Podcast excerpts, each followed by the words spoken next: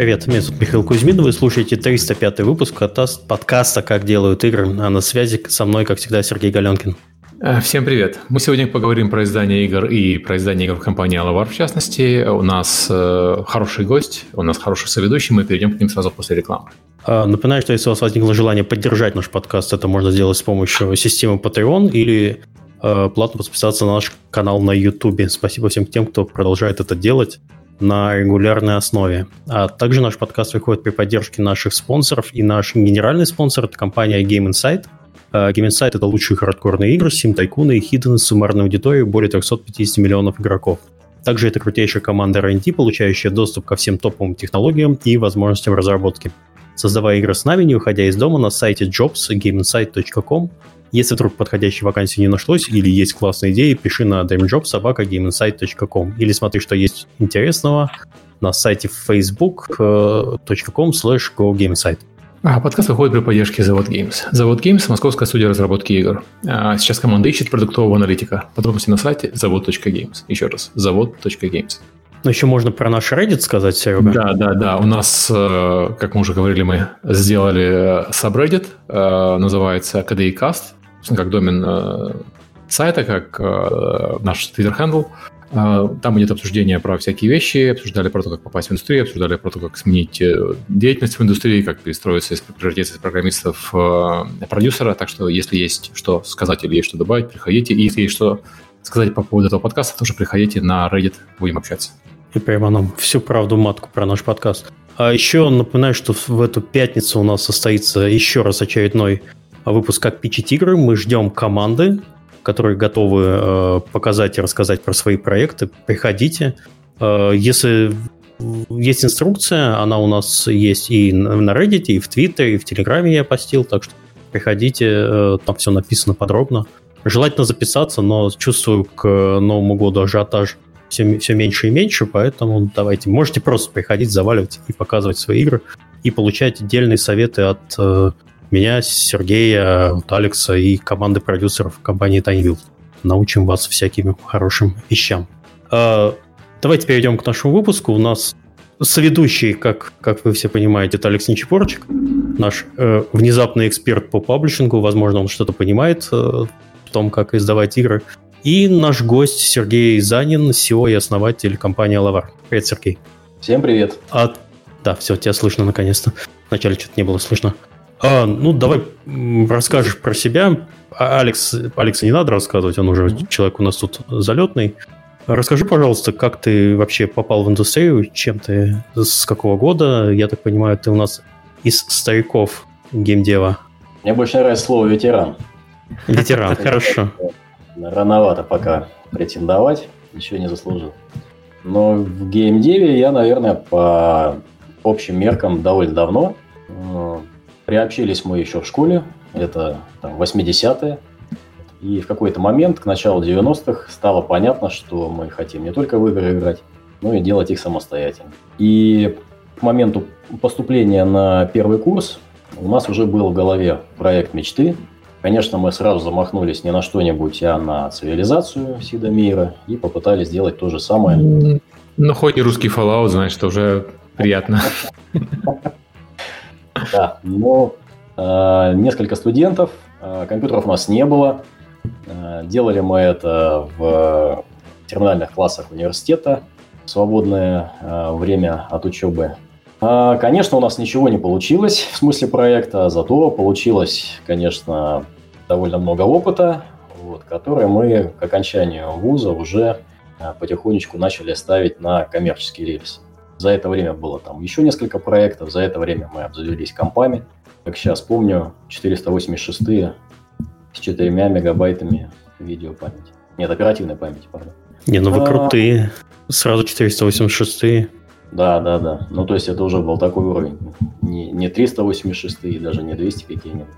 А, и а, начали делать э, э, небольшие маленькие игры по договоренности с э, ну, людьми, которые дали нам тогда первых денег. Ну, таких причем венчурных, безвозвратных. Ну, типа, получится, окей. Ну, как бы будем дальше с вами там что-то развивать. Ну, не получится, как бы, ну, разойдемся без обид. А как вы этих людей нашли? А, это моя мама. Уточняющий вопрос. Это все в Новосибирске было, да? Да-да-да, мы mm-hmm. это в Новосибирске вся история еще. Моя мама, которая работала в э, институте вычислительной техники, значит, с ней на этаже сидели ребята-разработчики, они делали большие проекты для Нартеля. Ну и вот в 90-е годы по тем меркам ну, денег них было достаточно для того, чтобы позволить себе вот подобные эксперименты. Но благо, что тогда э, казуалочки ну, не стоили так дорого, как сейчас. То есть достаточно было там нескольких тысяч долларов на один проект. И То есть инвестиции мама подогнала, я все правильно понял. Да, да, да. Познакомила нас она. Окей. Ну, надо сказать, что компьютеры, которые мы купили там за пару лет до этого, это были инвестиции со стороны Саши Лусковского, это были люди из Красноярска, которые тоже дали денег под нашу историю. Ну, тоже отношения с ними так и не выросли дальше во что-то большее. Вот. Но у нас было два таких важных, конечно, инвестора на нашем начальном этапе пути, без которых сложно представить, что бы было потом. Вот. Ну, на самом деле, а, эти три проекта, они тоже не очень полетели. А, ну, вообще не полетели, прямо скажем. Вот. А, поэтому мы ну, начали делать еще один проект, уже как-то на энтузиазме, просто на том опыте, который был, вообще без денег. Вот. Это был там клон одной очень известной мировой игры, я уж не буду его называть. И мы его там пытались активно продавать. Это 99 а, год. 8 апреля мы... А на какой это платформе э, было? Или, на или вы сами решили? На PC, напрямую? На PC. Нет, то есть а вы напрямую э, потребителям начали продавать, или вы через там Zero? Это Big Fish и Tail имеется в виду, да? А Big Fish еще тогда не было. Big Fish появился в 2001 mm-hmm. году, и у нас, кстати, от Фиша даже есть письмо, что, ребята, он же работал в Real Arcade в свое время, Пол, и потом он ушел mm-hmm. оттуда и уже начал там активно развивать Big Fish. И у нас, наверное, где-то в архивах mm-hmm. даже остались его те письма первые, что «Привет, меня там зовут Пол Телин, давайте, значит, взаимодействовать». А mm-hmm. были такие, ну, агрегаторы, типа Тукоус какой-нибудь там и так далее. Может быть, кто-то помнит. Ух, какое, какое название прямо из памяти вы, выцепил. Тукоус, да. Да, да, да. Вот какое-то количество. Тогда, был еще, тус, тогда еще была тусовка, по-моему, СВРУС называлась, и там ну, тусовались да. шароварчики. Вот это все оттуда, да. наверное, выросло. Да, да. Слова casual еще не было тогда. Мы все это называли шариварикой. Ну, вот там был Саша, тогда... Саша, Саша Каталов, там был э, Горлыч тусовался, там все да, вот прямо ух. Ну, с Каталовым, забегая вперед, у нас э, потом был там более взрослый этап уже взаимодействия. Он к нам там вошел как инвестор в 2005 году. Так что да, ну вот СВРУС это, конечно, был такой геймдев всей Руси. Я помню, тогда работал программистом, и у меня тоже вот один из коллег СВРУС почитывал, и меня тоже подписал, я там тоже я там, правда, был больше айдонли, потому что я сам игр, играми не, не занимался, но там интересные вещи как раз про то, как свой софт делать, как свой софт продавать, как биллинг прикручивать, все вот эти вот вопросы именно по бизнесу, то есть э, разработка программ как бизнес, там было очень интересно. Ты кажется чуть моложе, Миша, чем человек, который почитывал бы тогда актуальный свой рус. В смысле, я, я моложе? Мне, мне 41. Да ты что, офигенно да? прям. Да. Я здесь вообще самый молодой, я еще тогда играл в контру вовсю. Ты до сих пор играет. Выглядишь, как будто до сих пор играешь. Спасибо, стараюсь. Алекс, а тебя что-то я не вижу, кстати, на, на камере. Это у всех так или только у меня? Да, только у тебя я вижу Алекса. Да, Алекс, у меня видно. Да, я да. себя вижу на подкасте. Ну ладно. Ну хорошо, значит, ну, вы начали продавать э, игры сами, да? Э, это вот как раз э, перелом тысячелетия. Э, что случилось дальше? Ну, вот чуть-чуть подробнее я остановлюсь. На как раз моменте начали uh-huh. продавать. Ну, то есть мы начали пытаться продавать. То есть мы начали писать игровым журналистам, которых могли там uh-huh. найти на тот момент. Мы начали э, сабмитить на эту игрушку на все вот эти вот ресурсы, которые тоже удалось найти.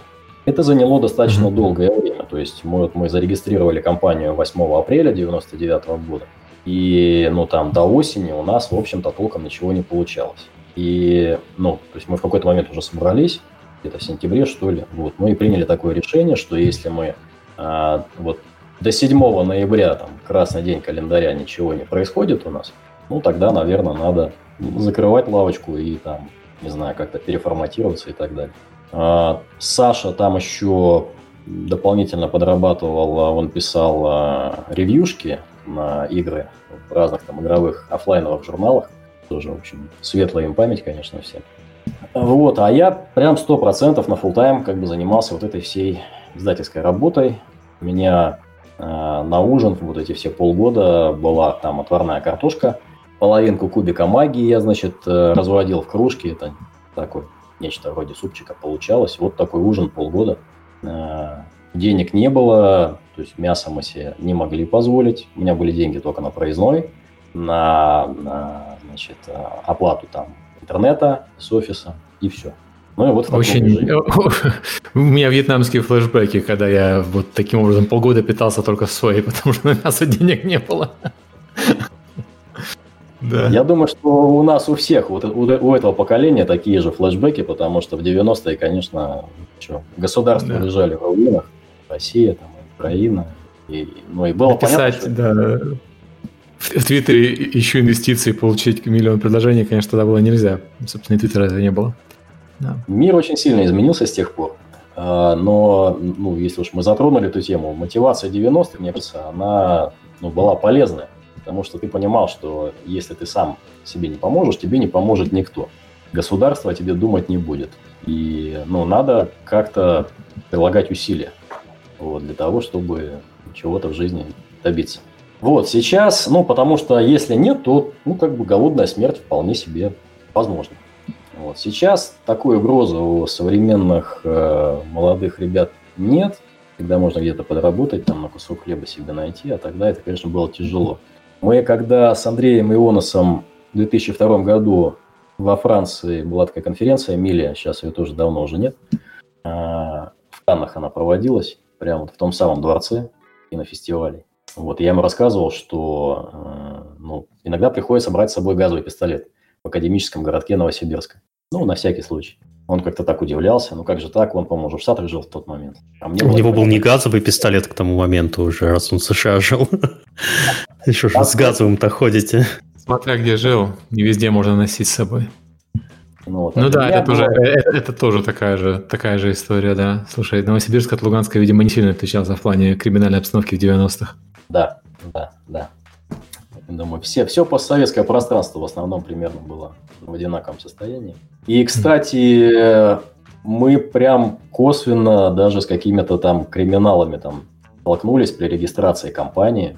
Там пришли ребята, сказали, ну вы что, как, если что, обращайтесь. Вот, но поскольку они в этом ничего не понимали, то, ну, как-то вот. А потом уже двухтысячные, и потихонечку вся эта история ну, стала не такой очевидной, по крайней мере. А если бы мы там, ну, года на два-три раньше бы зарегистрировались, то тоже, в общем, сложно представить, что бы там могло быть.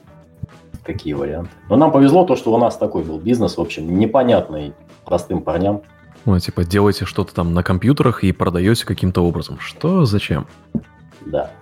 Проще ларек поставить около вокзала с шаурмой, и это понятный бизнес. Ну, ларек шаурмой вокзал-то и зарабатывал, наверное, больше, чем, собственно, геймдев в Новосибирске. Потому что вот в ноябре произошла как раз та самая вещь, мы начали наконец-то зарабатывать наши первые деньги. 2002, а, да? Мы... Это нет, это 99 год, это вот а, окей. прям вот четко 7 ноября. Тот, тот самый день, когда был для нас такой ну, ключевой майлстоун, ну, дедлайн фактически даже. Ну, как бы да-да, нет-нет. И вот 7 прям ноября у нас начинается ну, какой-то подъем в продаже. И мы там в ноябре зарабатываем там то ли 150, я не помню, долларов, то ли 300. Потом мы зарабатываем уже 500 долларов за следующий месяц, и там дальше 1000, и поехали. В принципе, тогда уже нам было понятно, что проникновение интернета, оно будет, конечно, глобальное, а не только там в США, как было тогда еще. Было понятно, что... Ну, сейчас, конечно, хорошо говорить, вы скажете, ну, как бы задним умом все умные, но ну, просто как бы, мне можно верить. Действительно было понятно, что это охватит всю планету, и что многие вещи будут перенесены туда и общение, и продажи, а, и, в общем, наверное, мы могли бы стать там каким-нибудь Фейсбуком или Амазоном, но нам игры интересны были всем. Нам не интересно было там заниматься продажей товаров, например, или там коммуникацией. Вот мы делали игры, и мы тогда вот поняли, что как раз э, интернет это такое замечательное средство доставки для нашего игрового контента, в отличие от, там, от компакт-диска. это сразу попадает на компьютер домой. Единственное, что скорости, конечно, тогда были совсем другие. И, ну что, игра весила 3 мегабайта, вот, и это требовало прямо усилий, чтобы ее скачать. Нужен был неплохой канал по тем временам. А в России вовсю еще тогда ну, был развит так называемый FIDA.net и так далее. Такие слова вам еще наброшу во флешбеке. 2478 44 43 это я до сих пор помню. Вот я просто помню, как э, в параллели это все развивалось, потому что я тогда был в Латвии, да, а, и я моложе всех э, на звонке. Я просто помню, как вот именно 99-й год, э, ну, как в районе вот конца этого года, э, у нас э, начали вести э, радиолинк, и э, все как бы, ну, потому что сообщество в многоэтажках э, советских блоков в Риге были, все знали друг, друг друга геймеры, да, и мы по телефону домашнему так настраивали эти радиолинки, чтобы целиться, чтобы кольцо замыкалось потому что там же как было, там, получается, у тебя идет э, один э, источник интернета, да, и все остальные как пир-ту-пир друг на друга смотрят. Мы такие, окей, на сантиметр вниз, о, отлично, давай, играем по лану теперь. Замечательно, флешбеки тоже прогуливали Мне просто лока- лок- локалку по квартире э, по дому протянули и все. Вот это как многие сделали. А, да, они протянули в итоге, но сначала это был радиолинк, потому что там mm-hmm. что-то было, э, эти домохозяйства, или как они называются, ну, типа управляющие, они не хотели э, тянуть новые провода. У нас тоже не хотели, кто их спрашивал. Локалки у них были. Я свою почту Фидо на дискетах получал от своего сисопа, а вы тут, блин, модемы. Черти вообще, мажоры. Локалки у них забавно, были. потому что э, большинство портов было закрыто на исходящий канал, да, поэтому все игры, которые тогда были, э, мы играли по локалке, потому что мы физически не могли выходить э, вне этой локалки. И потом... Ну, ты, ты мог выходить вне этой локалки, но у тебя включался такой безумный счетчик, что ты мог за одну игровую сессию выиграть э, месячную зарплату. Ну, да, да, было такое. Окей. Ну, а до этого же вообще на кассетах распространялись игры, как вы помните, для Спектрума. У меня да, товарищ да, да занимался этим, ну, как бы коммерческ... на, на коммерческой основе, то есть он ездил куда-то в Москву, там еще куда-то, и потом привозил mm-hmm. кассеты с новыми игрушечками там. Новосибирск в, у спектрумистов имеет очень э, теплое место в сердце, потому что была модификация спектрума сделана в Новосибирске, и была модификация элиты сделана в Новосибирске. И спектрум, может быть, не самый лучший был новосибирский, а вот элита была самая лучшая из всех версий, которые были. Ну, Элита, да. Топовая игра была, конечно, тогда. А у нас потому что есть э, НГТУ, а тогда он назывался НЭТИ, Новосибирский электротехнический институт, и вот там как раз mm-hmm. ребята и паяли. Но свой, я свой спектрум там в какой-то общаге и купил. Я свой спаял. Крутой. Потому что да. Ну, что дешевле, слушай, ну, ты говоришь про, про мивину и, и картошку. Э, стоило дешевле практически в два раза э, купить отдельно материнскую плату и потом докупить все части и спаять самому. А у тебя образование какое-то специальное? Я чувствую, что... Что? У тебя какое-то образование специальное? Нет, э, просто очень играть хотелось в видеоигры. Нет, ну я умел паять, потому что я ходил на радиокружок и умел немножко паять. А это все-таки не современный компьютер, а паять компьютер было сильно проще. У тебя были здоровые микросхемы, у них здоровые лапы. Что там? И здоровый паяльник, конечно. Ну, да, и здоровый паяльник. Это да, это была большая... Это была самая распространенная проблема, что люди брали советский паяльник с, э, очень мощный и просто сжигали микросхему, когда ее паяли. Надо было запаять гнездо, а потом в него вставлять микросхему. Потому что можно было сжечь дорогущий центральный процессор Z80, если пытаться его самого а, паять. И это у кого был Z80, потому что у большинства были а, русские аналоги Z80, а, которые были дешевле. А оригинальный залог э, это была такая прям редкость. Но зато оригинальный залог разгонялся, его можно было до 7 Гц разогнать, э, килогерц разогнать. Слушай, ну была там 48 килобайтная версия, а была 128. И 512 была, на самом деле. Я себе 512. потом сделал Пентагон. У меня было два. 48 был, который я собрал сам. Потом был Пентагон, который купил э, готовый Пентагон. Он был 48. И я его э, распаял, э, CPCAP ему допаял, чтобы звуковая карта была. И распаял ему 512 э, килобайт памяти. Потому что редактор ассемблера тогда э, с отладчиком, он сильно лучше работал, когда у тебя было больше памяти, чем по что ты делаешь. То есть, если идешь под 48, тебе надо было 128 памяти. Если идешь под 128, тебе надо 512, чтобы можно было в памяти держать. Слушайте, ну а вот еще были же статьи такие в технике молодежи, э, я помню, прям для программистов именно. То есть надо было там угу. можно было сделать э, там какую-нибудь игру, Мгм. типа пятнашечек чего-нибудь. Никто таким не занимался. Может, Миша? Ну, это было совсем, совсем примитивно. Я когда начинал заниматься этим, я с- на калькуляторе программировал по этим гайдам из техники молодежи. Так, А когда Сакабан, получилось... да, Нет, э, МК-61 у меня был калькулятор, и на нем нельзя было сделать Акабан, он был не графический, на нем можно было делать примитивные игры.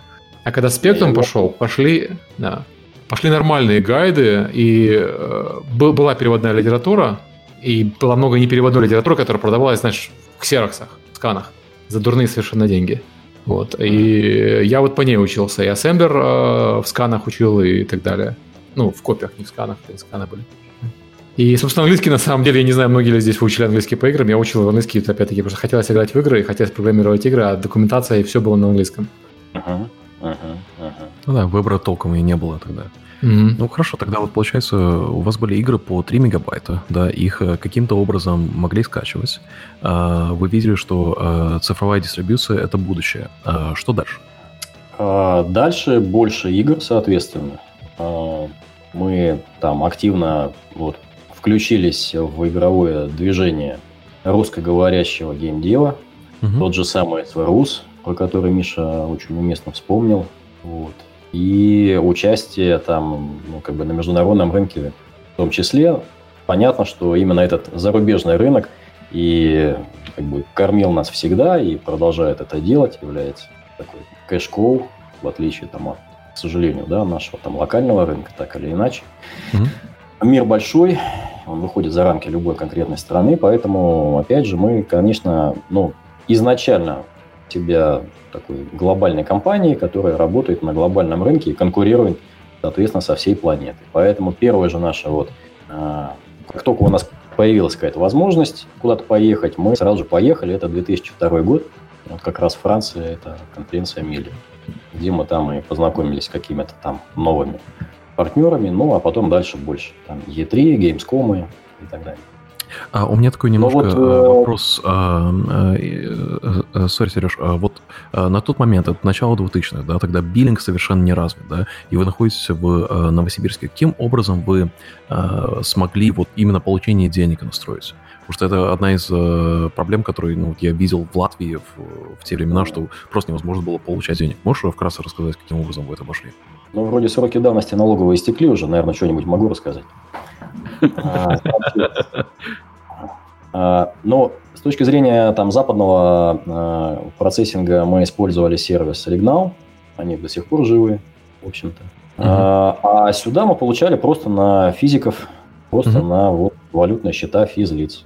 Тогда еще А, окей, МНС интересно. работал не очень эффективно, и можно было этим вот воспользоваться. Вот. Ну, а потом уже, конечно, начали получать все официально. Ну да, да, понятно. Просто вот тогда я помню, вот где-то 2004 год был, когда PayPal открылся для Латвии, и там просто местная экономика фрилансеров взорвалась.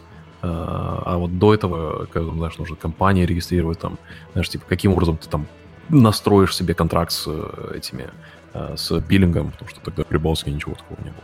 Ну, зато у вас же был, ну, прям офшорный рай, и можно Мгм. было купить за тысячу долларов компанию и вполне себе ее использовать. Ну, будучи э, даже не студентом, а школьником, а 1000 долларов это, это было такое. Ну, довольно-таки сложно там, знаешь, э, писал статьи за 10 баксов и был доволен в 14 лет. Ну хорошо, а тогда вот вы эм, приехали на конференцию, эм, получили э, бизнес-контакты, да, потом начали больше путешествовать. Эм, получается, ну вот идем в 2000 Я просто хочу... э, для меня лично эм, connection вот э, с Алаваром, это как раз когда я начал работать в CTXM в 2005-2006. Э, и тогда мы продюсировали для Real Arcade, для, э, это для Берона, для Big Fish.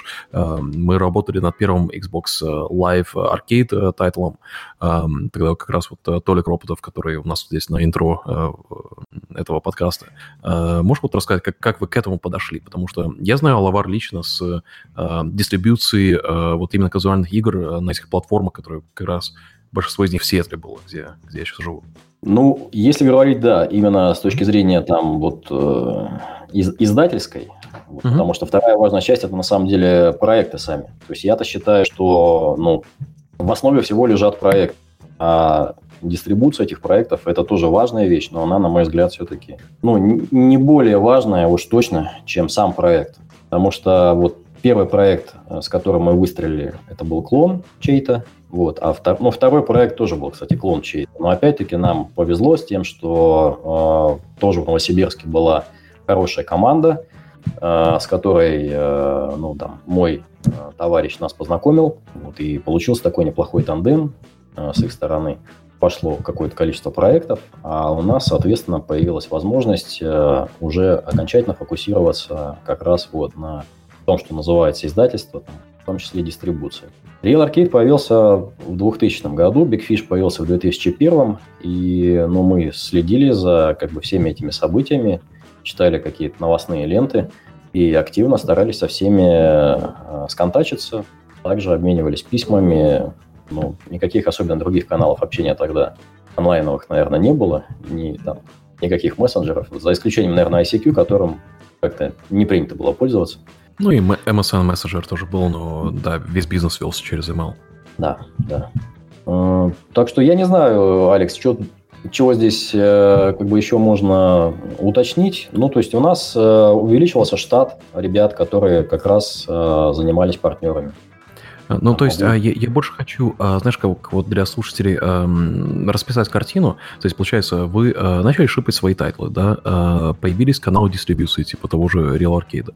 А, в какой момент вы поняли, что Э, вы можете добавить ценность как издатель, да, то есть эм, как, как вы начали искать команды э, для вот этого казуального, ну, тогда уже это все знали, casual рынок, эм, как, как вы э, начали вот, ну, сорсить контент внутри вашего комьюнити, потому что, насколько я понимаю, и поправь меня, если я не прав, вы начали как искать талантливые команды, которым нужна была помощь, чтобы, ну, по сути, запаковать продукт, да, и продать его издателю. Или, или это не так?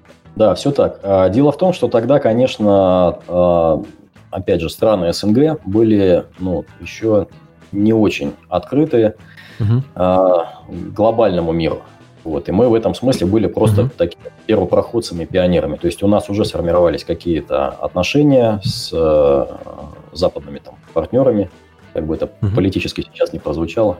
А, и, соответственно, нам нужно было, конечно, прокачивать э, вторую часть а, нашего бизнеса. Это работа с командами как раз восточноевропейского рынка. Потому что, конечно, было очевидно, что по соотношению там э, качества и костов угу восточноевропейский там game production просто прям лож... клал на лопатки там любого западного разработчика с костами там. Ну, конечно, это до сих пор так. Когда у себя там, знаешь, и Microsoft, и Amazon развиваются бешено в том же Сиэтле, да, где Real Arcade находился. Они смотрят на cost ы, которые в СНГ, которые до, ну, я хочу сказать, до, может быть, 2008 они были еще, ну, еще дальше друг от друга. А, Слушайте, по-моему, у меня в голове почему-то сидит цифра от 40 до 80 тысяч долларов бюджет был средней казуальной игры. Big Fish, по-моему, давал в то время. Если мне Слушай, сейчас, сейчас тебе этих денег хватит на одного разработчика в Сиэтле платить 4, э, ну, 6 месяцев, наверное, даже. Может ну, да, 4. да. Хотя с налогами 4, да. Поправь меня, Сергей, вот такие цифры примерно были э, на... Э, сколько Big Fish давал? Смотря о каком... В начале 2000-х, да. Периоде, да, ты говоришь. Да-да. Потому что, а, а, ну... 2005-2006 примерно вот так.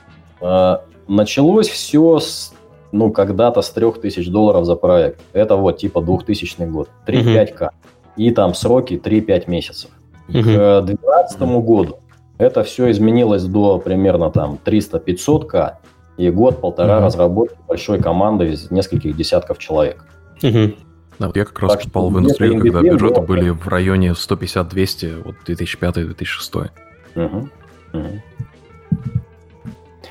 Ну хорошо, а, то есть вы а, двигаетесь в казуальный рынок, да? А, вы поняли, что у вас есть а, крутая маржа, а, и а, на основе внутренней экспертизы, которая у вас была в компании, вы понимаете, что ну, вы, вы умеете делать игры, да? Соответственно, вы можете научить другие команды тоже делать игры и запаковывать их.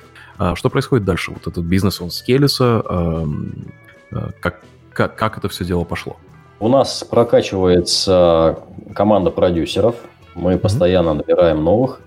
То есть формируется некая такая воронка и продюсерского э, центра. То Точно так же у нас э, э, развивается и издательская команда, и, соответственно, э, увеличивается количество студий, которые с нами работают. Все это требовало несколько раз э, пересмотра нашей корпоративной э, структуры, ее процессов, там, и вертикальных, и горизонтальных. И ну, нам прям пришлось проживать несколько раз вот такое перерождение. И это даже ну, не просто как змея там чешую сбрасывает, и у нее новая отрастает. А это нечто, ну, как бы гораздо сложнее, потому что тебе мало того, что надо не, не то, что просто ту же самую чешую тебе восстановить, а тебе надо, ну, как бы, чешую там версии 2.0 создать. И, конечно, было ну, непросто. Вот, приходилось заниматься там самообразованием, вот, и там, несмотря на то, что я там закончил экономический факультет университета, м- все равно постоянно требовались новые знания, которые мы по крупицам собирали. А в какой-то момент э, нас стало 450 человек. В 12 У нас Чего себе? Э, было м, порядка 10, по-моему, зарубежных представительств в разных странах. Ну, вот 200... А, большинство этих 450 э, было в э, Новосибирске или э, Половина, много примерно. было за рубеж? Ага, в Новосибирске было где-то 240 человек, и вот там где-то угу. 220 были где-то в Авне. Угу. Это и Слушай, Россия, это же э, и... сумасшедший челлендж в плане э, менеджмента, да, и лидерства, потому что, э, да. ну, опять-таки, из, извините, если что-то говорю не так, но вот на моем опыте, мне сейчас 32, да, а самый большой челлендж это всегда, когда ты скелишь команду, э, это именно организация процессов и мотивация людей, чтобы в такой структуре э, была более как-то empowered э, leadership, да, то, то есть чтобы э, люди понимали, что они делают и зачем это делают. Я уверен, для вас был такой серьезный челлендж. Конечно, поэтому мы старались э, нанимать специалистов, которые бы соответствовали новому качеству команды. В этом смысле, конечно, огромная нагрузка легла на SEO компании в тот период, это Саша Лусковский, и это был очень тяжелый крест, потому что, ну, Алавар вышел с там двух с половиной человек в 99 году до 460, а, к 2012. Ну, то есть за 13 лет мы проделали, ну, прям очень большой путь. А, и, по сути дела, мы несколько раз команду создавали заново. И каждый раз приходилось принимать какие-то там сложные решения, с кем-то расставаться, кого-то переподчинять, там наоборот, mm-hmm. сложная идеология. В общем, вы все это знаете из меня по... А, а у меня а, такой вот а, уточняющий вопрос, сори, я буду просто уточняющие вопросы задавать а, по протяжении подкаста. А, был ли кто-то в а, менеджменте, у кого был а, опыт, а, может, обучения или работы а, за рубежом, может, в Евросоюзе или в США? Нет, пожалуй, таких ребят у нас не было. Я просто контекст вопроса это э, для, ну, когда я переехал в Голландию в 2010-м, да, я, я вот понял все, что я делал не так последние 10 лет своей карьеры до этого. Это это, ну, был такой, знаешь, как буст, и я просто, ну, представляю, как вот тяжело это было э, Саша все делать. 460 человек, ё угу. Ну, в какой-то момент, ну, у, у нас там э, начали работать, ну, прям совсем высокоуровневые там специалисты. А, но в любом случае это все ограничилось в основном, конечно, Москвой, так или иначе. Что касается зарубежных представительств, то там, конечно, были в большей степени ну, представительские функции, чем управленческие. Так что в этом смысле, да, как-то все сами, все сами. Угу. Конечно, понаделали много ошибок в этой связи, но в целом все равно получалось. Ну, то есть часто приходилось работать в ситуации, когда вот куча заплаток по структуре, по процессам, и все рвется, и надо перезаплатывать срочно. В общем, это было, это был челлендж, да. Ну да, типа э, корабль э, едет, да, и у тебя там пробоина, это изолента, а потом эта изолента еще изолента сверху. Ну, в один момент как-то все должно, должно одновременно взорваться. Но у нас была большая цель. То есть мы были самые крупные э, казуальные издатели Восточной Европы. Угу. И, конечно, э, когда э, началась э, такая новая часть э, мировой геймдев истории, mobile, мы к этой истории оказались не очень готовы. То есть мы mm-hmm. концентрировались на core бизнесе, это все-таки PC casual, и мы маленько, конечно, проспали э, mobile направление, вот, хотя, опять же, ну, были жаркие дискуссии все эти годы, когда вышел первый iPad, это 2009 год, э, через год уже стало понятно, что это вот next big thing, куда вообще-то прямо очень надо обязательно идти. И вот я помню доклад э, на GDC в 11 что ли году или в 10 какой-то вот американский парень, может быть, вы тоже помните этот доклад, не знаю. Он рассказывал о том, что э, в США до эпохи автомобилестроения было э, три с половиной тысячи хозяйств, которые чинили телеги. Их в одночасье не стало с э, развитием автомобилестроения по историческим меркам. Ну, то есть прям моментально. Все, кто не успел перестроиться на ремонт машин, все исчезли. И вот тогда, ну, мне стало прямо очевидно, что это вот на самом деле сейчас история опять повторяется. И сейчас те, кто срочно прямо не перелезут на mobile, как бы их ждет прям ну, сложное будущее. И а, вот тогда, да, начинает... какую, а, а, а какая у тебя была функция внутри компании тогда? Потому что тогда Саша был а, гендиректором. А чем ты занимался? А, у меня, ну там, было там несколько разных функций, там и представительские, mm-hmm. и издательские. А, это совет директоров, а, совет акционеров. Mm-hmm. В те времена мне приходилось тоже активно ездить как раз по западным конференциям. И вот этот блок ну, то есть работы... такой продакшн и бездев, если так э, понять, да? Потому что обычно как гендиректор занимается больше операционными вещами на таком, как стратегическом уровне, а то, что говоришь, что бизнес-девелопмент в основном и продакшн. Ну, наверное, так, да. То есть мы на самом деле, okay. ну, как бы никогда не старались прямо обозначить название того, чем мы занимаемся. Ну вот, mm-hmm. надо делаем. Mm-hmm. Ну хорошо, то есть вы видите, как э, мир вокруг вас меняется, да? А, планшеты это, это будущее.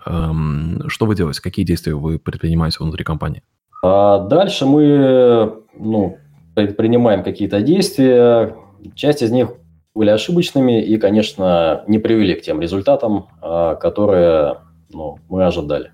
Мы, во-первых, откровенно проспали этот рынок, катились по инерции и считали, что вот у нас есть наш основной бизнес, и ему надо уделять максимум а, внимания, а mobile это все-таки все еще песочница, и, конечно, ей надо там в том числе заниматься, но не более чем в рамках там R&D какого-нибудь. И мы, конечно, не ожидали, что будет настолько взрывной рост мобильного рынка. Там у того же Гугла, по-моему, на миллион человек в неделю или в день даже аудитория прирастала в те времена. Да, активация устройств там была, конечно, бешеная в какой-то момент. Аудитория я просто... начала...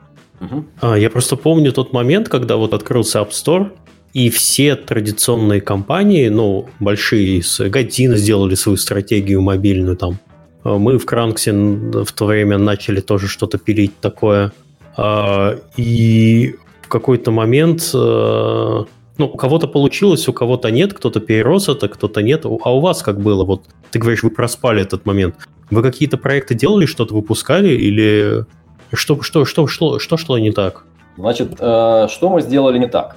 Э, мы вместо того, чтобы фокусироваться на каком-нибудь нашем одном, ну максимум двух там топовых проектах, угу. долго, нудно, тщательно и там перепроверяя себя на каждом шаге, все-таки polish ить э, до нормального mobile э, free-to-play, как это сделали некоторые э, успешные э, сейчас э, команды, мы пошли другим маленько путем. Мы продолжили собирать воронку из э, вот этих mobile free-to-play проектов. Ну, то есть воронка – это, в принципе, основа бизнеса любого издателя. Ты должен создать воронку проектов, а желательно еще и воронку специалистов э, к тебе на вход, э, чтобы отсеивать на каком-то этапе неудачные, оставляя только удачные. Ну, там, один, там, два проекта там, из десяти, как правило, выстреливают. Вот. Но для того, чтобы эти один-два были, тебе нужны остальные 8-9. Где-то их надо взять. И мы пошли именно этим путем. Мы решили, что из там 8, допустим, новых проектов один выстрелит. Ну, просто по статистике и по нашему опыту. Ни один не выстрелил, к сожалению. А, потому что мы... Это на мобайле, всех... да?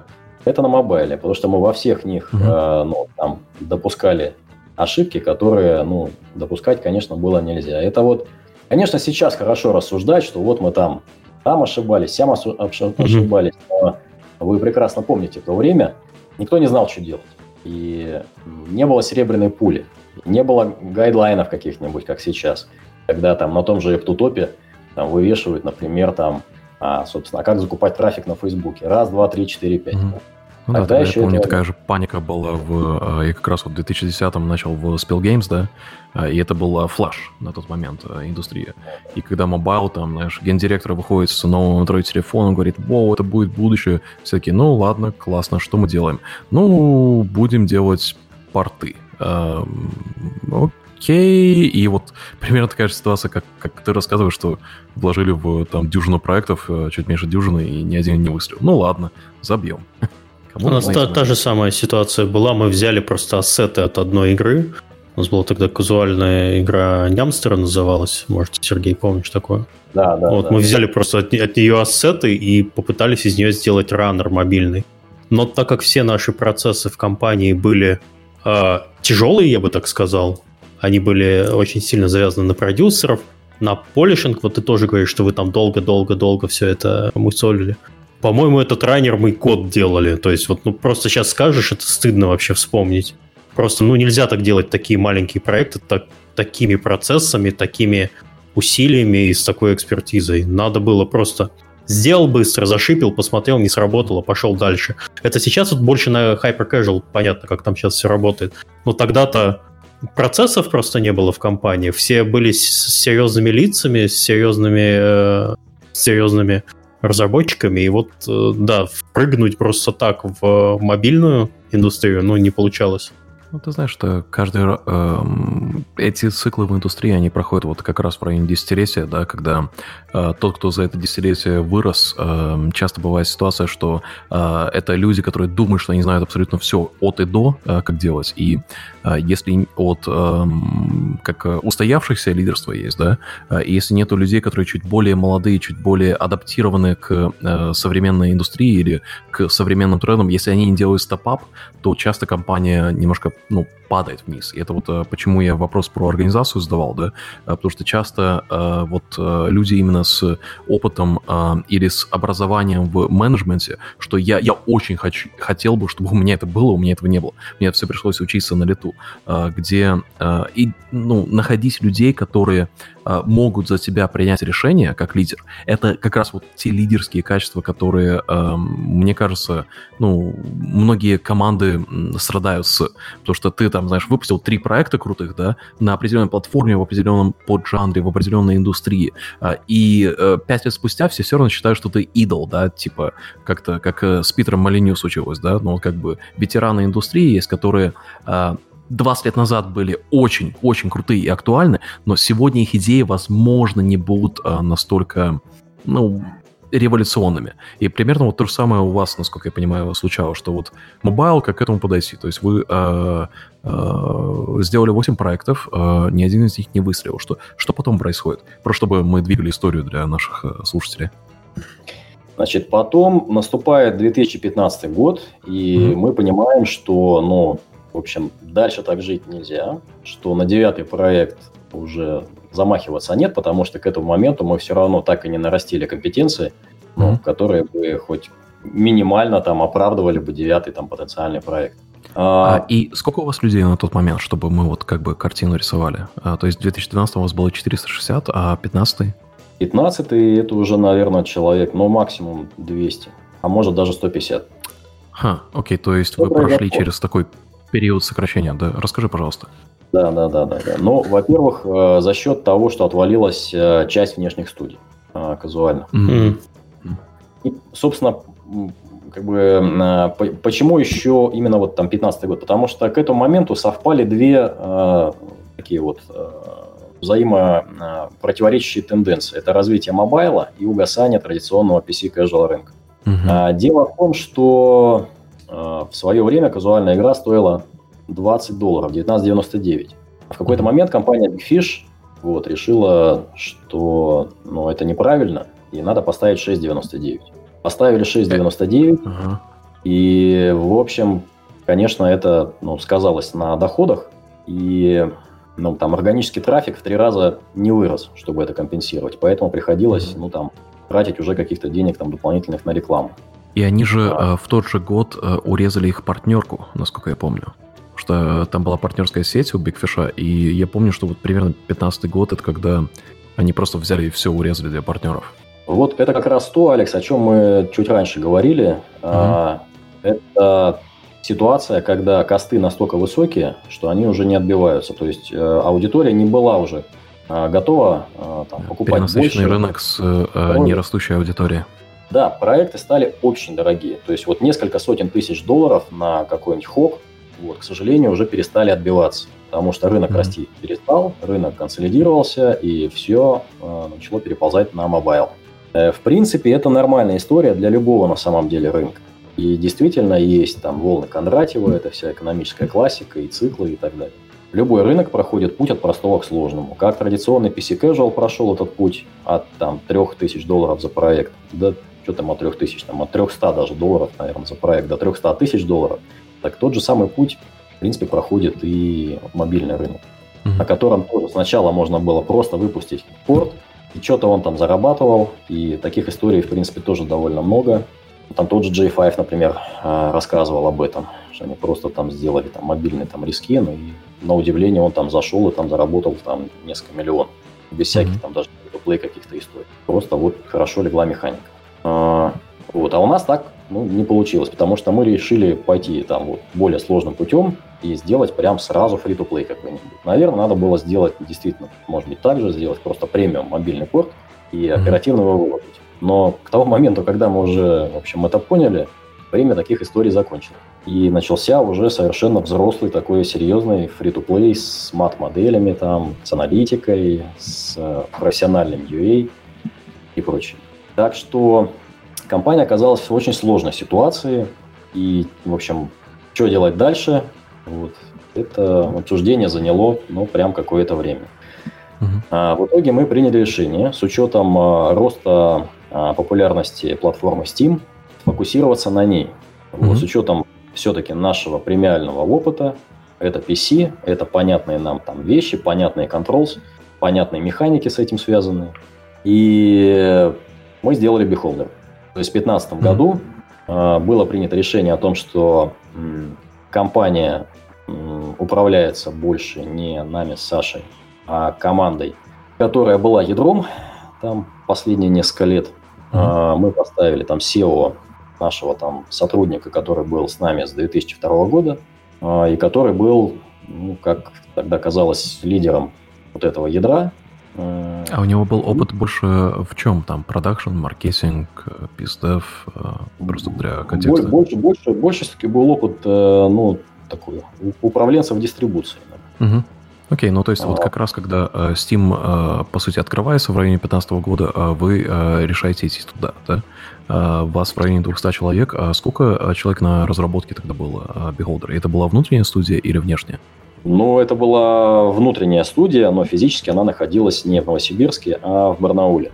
Причем э, с бихолдером вообще там интересная история. Э, прототип бихолдера э, делала одна команда, это был Deus Craft, а уже, собственно, сам проект мы все-таки делали сами силами Лавар Stargaze mm-hmm. Соответственно, в 2016 году состоялся релиз. Вот. Игра очень хорошо зашла. Очень понравилась китайской аудитории. Но вот, к сожалению, в Китае официально издать так и не получилось. Мы уже прям были почти близки Знакомая к этому. История, да. Прям первое согласование. Ты уже все изменил, и э, согласование, и в последний момент они такие, «Э, нет. Да, у нас получилось что? Значит, мы там, у нас вообще в Азии, ну, уже давние очень хорошие контакты с кучей партнеров, там, дистрибьюторов и издателей.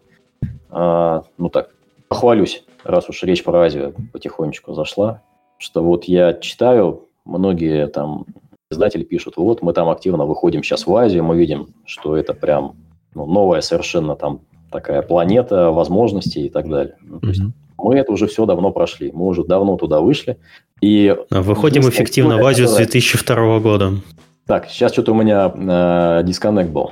А, я, я пошутил, что... Миша шутку сделал. Да, выходим в Азию... Да, выходим в Азию эффективно с 2002 года. Каждый год эффективно выходим. Вот у всех такая история. Ну да, тогда uh-huh. вот как раз был очень интересный переломный момент, потому что э, любая игра, которая была локализована э, на стиме в э, китайский, э, она выстрелила даже если у нее не было, ну, как э, Э, вот этой официальной лицензии. Это у нас то же самое было со Speedrunners в 15-м. Мы, когда локализовали ее, а, внезапно а, у игры там CCU вырос там 8 раз. И мы такие, о, окей, что мы сделали? А, добавили локализацию. Окей, локализация это круто, поехали. Когда мы поняли, что у нас число там покупателей э, э, китайцев составило там порядка что-то там 5, по-моему, миллионов человек, uh-huh. а, ну, как бы мы поняли, что хорошо бы выйти уже все-таки официально тоже туда. И это тоже было не очень просто. Мы в итоге путем там проб и ошибок, ну, нашли команду, которая там реально работала эффективно. На тот момент э, мы получили первое там согласование с э, китайским правительством. Ну, там не с правительством, а у них есть там некое такое министерство, вот, которое в том числе курирует э, там вопросы ну, цензуры кино, э, игр и так далее ну, такой цензуры, может быть, грубовато звучит, но, в общем, ревью. Вот, мы получили первое согласование и уже были прямо вот-вот э, на стадии официального релиза, но потом там поменялась команда, э, вот, э, в этой организации государственной. Нам сказали, ребята, с вас еще одна бумажка. А с учетом того, что первую бумажку мы согласовывали год, на вторую пришлось потратить еще какое-то время, и в итоге нам не согласовали. Там было сказано, что это игра про тоталитарное государство, и Китаю совершенно этой темы не близки, так что нет. Это все неправда. О чем вы говорите? Да, да. А, так что, ну вот, Beholder на Китай не вышел, так что если вы хотите издавать что-то на Китай, то имейте в виду, что игры антиутопии, скорее всего, вам не разрешат. Ну, помимо ну, стандартных в целом вещей... Же там... квота сейчас э, очень э, снизилась, э, и даже вот топовые издатели в Китае, ну, просто не могут свои игры пропихнуть. Куча ограничений по violence там и так далее. Мы там перерисовывали, я помню, кровь там в зеленый цвет и, и, и еще всякое такое, чтобы туда попасть. Но, тем не менее, это все-таки можно сделать. То есть, это правда очень трудно. Вот. Мы, правда, очень долго подбирали ключики. Но, в общем, мы кое-что мы умеем. В Азии вот. Единственное, что с нашей конкретной механикой вот такая вот оказия получилась. Угу. Ну, хорошо, Соответственно, да, меняем говори, мы команду. Угу. Да. Вот, поменяли мы управляющую команду. Соответственно, мы с Сашей и с э, фондом «Алмаз», э, который э, до сих пор продолжает быть одним из наших акционеров, ну, уходим просто вот в совет акционеров, ну, там собираемся там периодичностью раз там, в квартал – вот, обсуждаем, как в целом дела обстоят в компании. Вот. Ну, и, как вы понимаете, вопросы такие, ну, верхнеуровневые, в общем, более стратегические. И на совсем какой-то там детальный уровень, там, не знаю, там, по затратам на чистую воду, на какие-нибудь там кондиционеры, мы, конечно, это не, обсуждали, не опускались. Ну, всегда Параллельно есть э, я, соответственно... продукта и команда, которая цвет обоев э, решает. Это должен CFO разбираться с этим и, и не трогать э, продуктовых людей. Соответственно, Саша в 2015 году э, создает там несколько стартапов. А самый известный из них это iFarm, это э, vertical farming, э, ну, такие искусственные грядки с искусственным освещением. Э, и развивает это направление до сих пор. Э, не сильно я за этим слежу, чего там у него происходит, но Гидропоника это, это очень крутая тема. Я прямо Саша, привет передаю. А, офигенный продукт. Да, да, да. И даже на местном уровне там наш губернатор там периодически вручает там Саше разного рода награды за там инноватор года и так далее. Тоже это была достаточно сложная тема, тоже у них там сначала не очень все получалось, и как бы вот эта долина смерти была у них, наверное, года два, мне кажется. Вот, но могу ошибаться. Вот. Но сейчас все, по-моему, прекрасно. Немножко внес свои коррективы, конечно, карантин – потому что у них все-таки бизнес больше офлайновый. Но сейчас они с этим вроде бы научились работать. А, Алекс, тоже возвращайся в Нидерланды, тоже занимайся гидропоникой лет через 10. Нет, Давай. Так, э, гидропоника это на самом деле одна из вещей, которые я, э, ну, будучи в Латвии, давайте так, отвлечемся буквально на анекдот на одну минутку.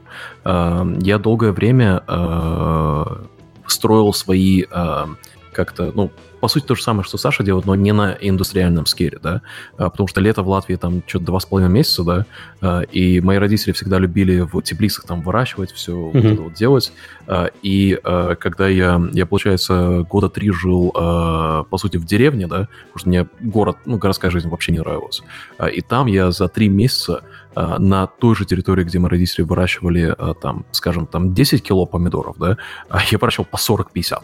А, потому что все корни живут в, а, в пару таком, да, у тебя там а, все это автоматизировано, тебе не нужно ничего поливать, и просто-напросто это, это очень крутая тема, потому что это именно вот то, что ты упомянул Голландию, это то, как голландцы смогли кормить себя в 50-х, потому что у них, был, у них было голодование после Второй мировой войны, и они перезабили всю страну, и они экспортируют больше еды на квадратный километр фермы по сравнению со всей Европой. Просто вот Да-да. рядом не стоит. Голландия прям сидит на еде. Я был здесь да. в, на экскурсиях в местных теплицах. Местные огороды, вот то, что вот бабушки у нас обычно ходят на огород к себе, mm-hmm. они все в теплицах. Абсолютно. То есть да, это можешь, по да, сути, абсолютно. круглый год что-то выращивать. То есть ты себя да, арендуешь не кусок земли, а прямо кусок теплицы. Это очень забавно выглядит по нашим mm-hmm. понятиям. Так, ну давайте обратно к играм. И я слушаю, я просто сейчас э, пойду себе еще э, напиток возьму. Здесь очень жарко. Угу. Я слушаю, я сейчас вернусь. Угу. Соответственно, я в 2015 году полностью ухожу в ГБН, тот самый Games Banner Network, про который Алекс вспоминал в начале беседы. А, это компания, которая когда-то была отделом Alavar и изначально создавалась как э, рекламная сетка между ШВ-сайтами, ну, казуальными, угу. временно. А в 2002 году, соответственно, мы создали этот департамент, а, и какое-то время он вот развивался так, как было задумано. Потом а, ШВ ребятам это все стало не очень интересно, то есть взаимные рекламные показы друг друга у себя на сайтах.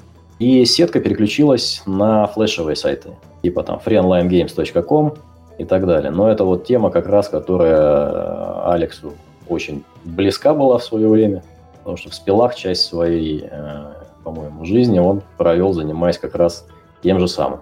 Угу. Жаль, что он ушел, сейчас бы что-нибудь сказал на эту тему. Слушай, Сергей, я заметил, что у нас небольшая проблема. У тебя есть наушники? Ты можешь надеть наушники? Слушай, у меня есть Потому наушники. что такой идет как раз дисконнект, потому что ты слышишь нас через, э, через колонки, видимо, своего ноутбука или iMac. А, и поэтому, когда я говорю, вот, ты просто прерываешься. Как раз про ГБН, про Spillgames, про флеш-игры. Это на самом деле очень интересно, потому что а, вот а, параллель с Алаваром, который начался гораздо раньше, чем флеш-игры, она идет вот напрямую с тем, как ну, вот поколение разработчиков, по крайней мере, с которыми вот мы работаем, там, по-моему, в районе 30 лет сейчас, они в большинстве начали во флеше. И это такая, ну, ностальгическая тема как раз там, как раз, когда был и флешгам, где мы с Лерой в итоге познакомились, и все эти casual коннекты, где я познакомился с Люком, который кофаундер uh, Тани Билда. Это все прям аж э, интересно, как оно ну, все сливается вместе. Э, скажи, Сереж, а Алавар э, во флеше вообще э, участвовал каким-то образом или э, это прошло мимо вас? Сейчас я Миша отвечу. отвечу. Миша, у меня наушники mm. сели, внезапно, так что mm. не смог воспользоваться, но я могу там, не знаю, микрофон подальше отодвинуть, если нужно. Да, да нет, наверное, это не сильно поможет. Просто в тот момент, когда мы начинаем одновременно говорить, сразу твой голос э, пропадает абсолютно, потому что он включает вот это вот подавление эха, и мы тебя просто в этот момент не слышим. Такая небольшая задержка идет. Ну ладно. А, ну, Будем стараться говорить, не перебивать друг друга. Я буду повторять просто тогда. Окей. Okay. Мне не сложно. А, Значит, Алавар тоже попытался заниматься флешом, а, но как-то так довольно ограниченно. Был такой сайт от Арата, а, на котором в том числе были флешевые игры. Но флеш Алавар использовал в первую очередь как промо для скачиваемых игр. Mm-hmm. Это тоже mm-hmm. такая популярная тема была.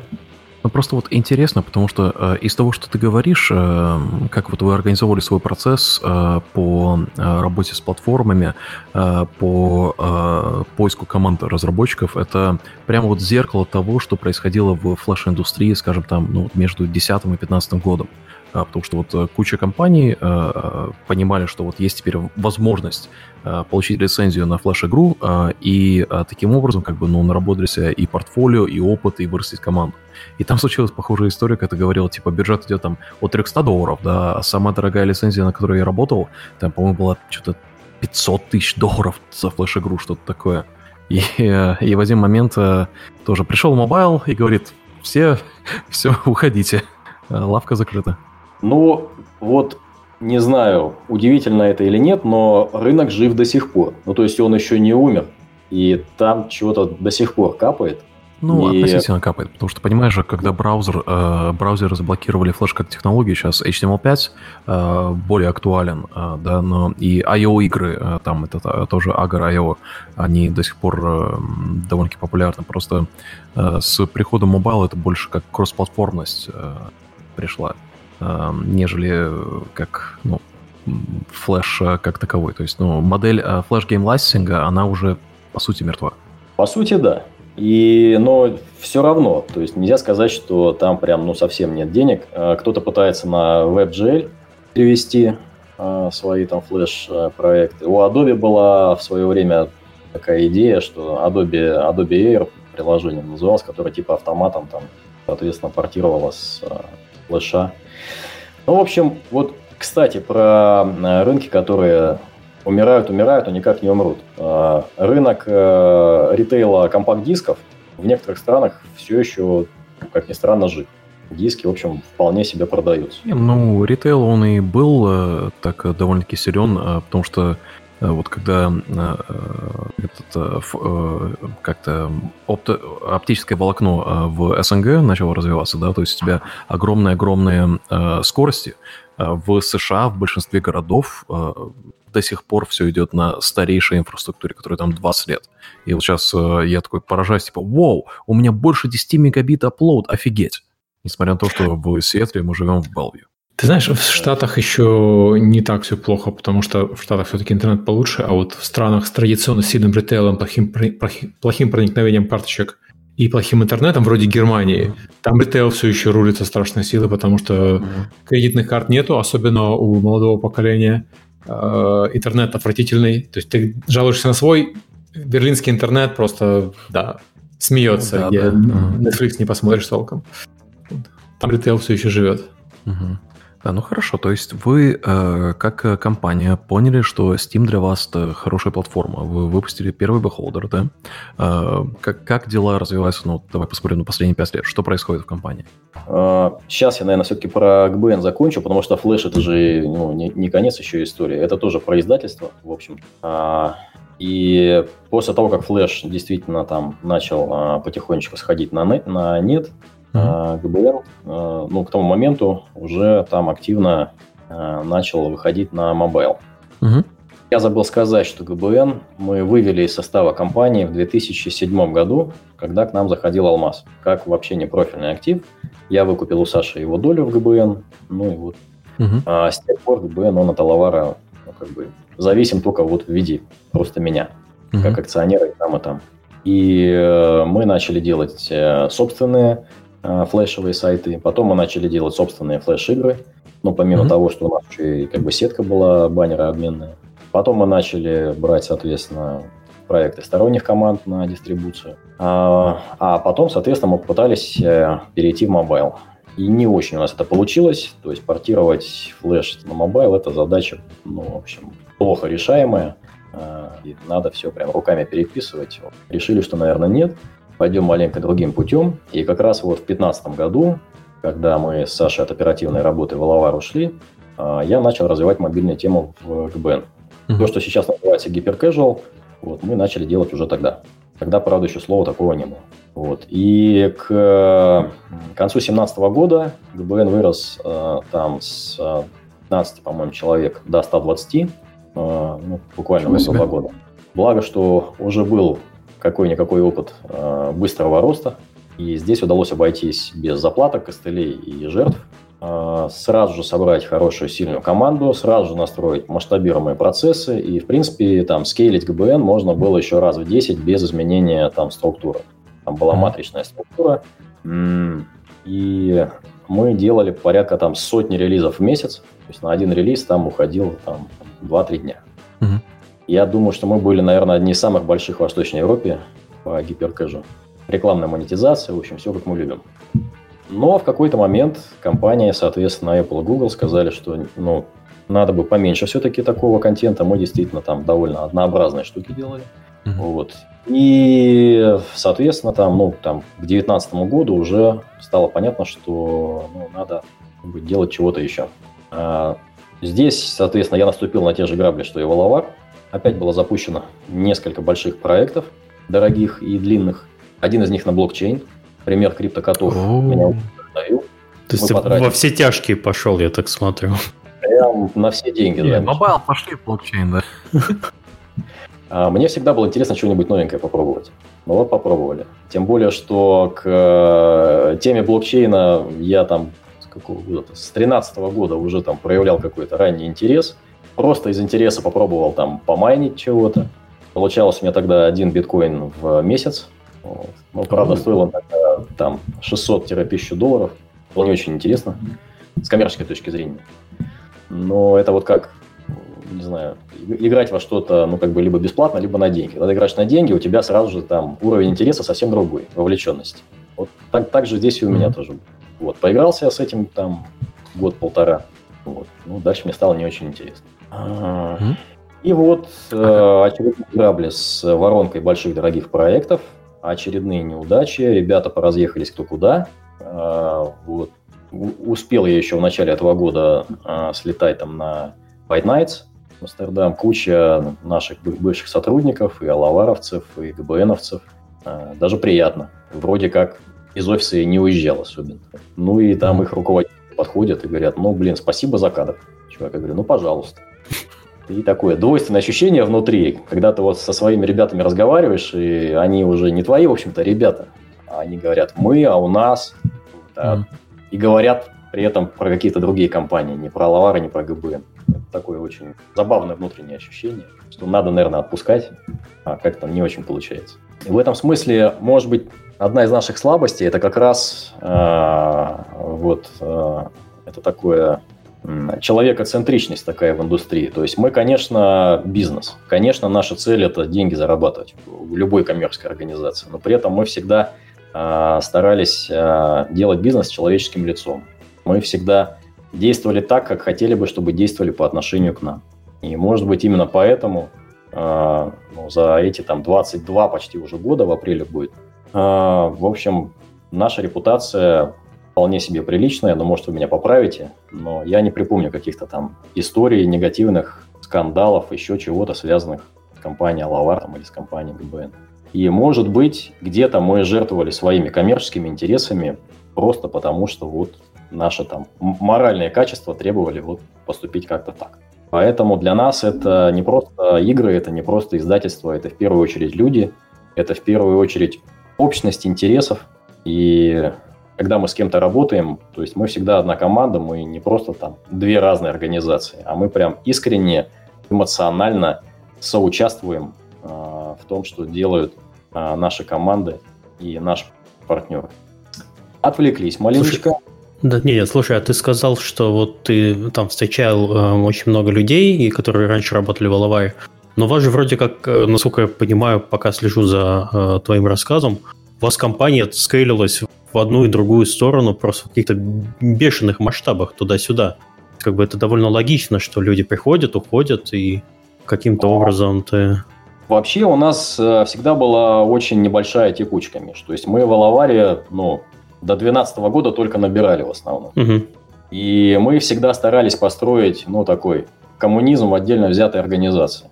То есть мы всегда были про людей в первую очередь. Мы угу. старались организовать такие условия работы, чтобы люди ну, не заморачивались какими-то там инфраструктурными там, или бытовыми вещами, или там еще чем-то, чтобы они могли концентрироваться на ну, любимом деле, на работе. И это ну, не только потому, что это наш там прямой коммерческий интерес, люди должны работать максимально эффективно. А потому что, ну, это наше внутреннее ощущение, что, ну, хорошо в компании должно быть всем и комфортно. Работа должна быть местом, куда хочется идти. Ну, опять же, звучит все как лозунги, но это на самом деле то, что мы вот внутри себя а, с Сашей всегда чувствовали. Угу.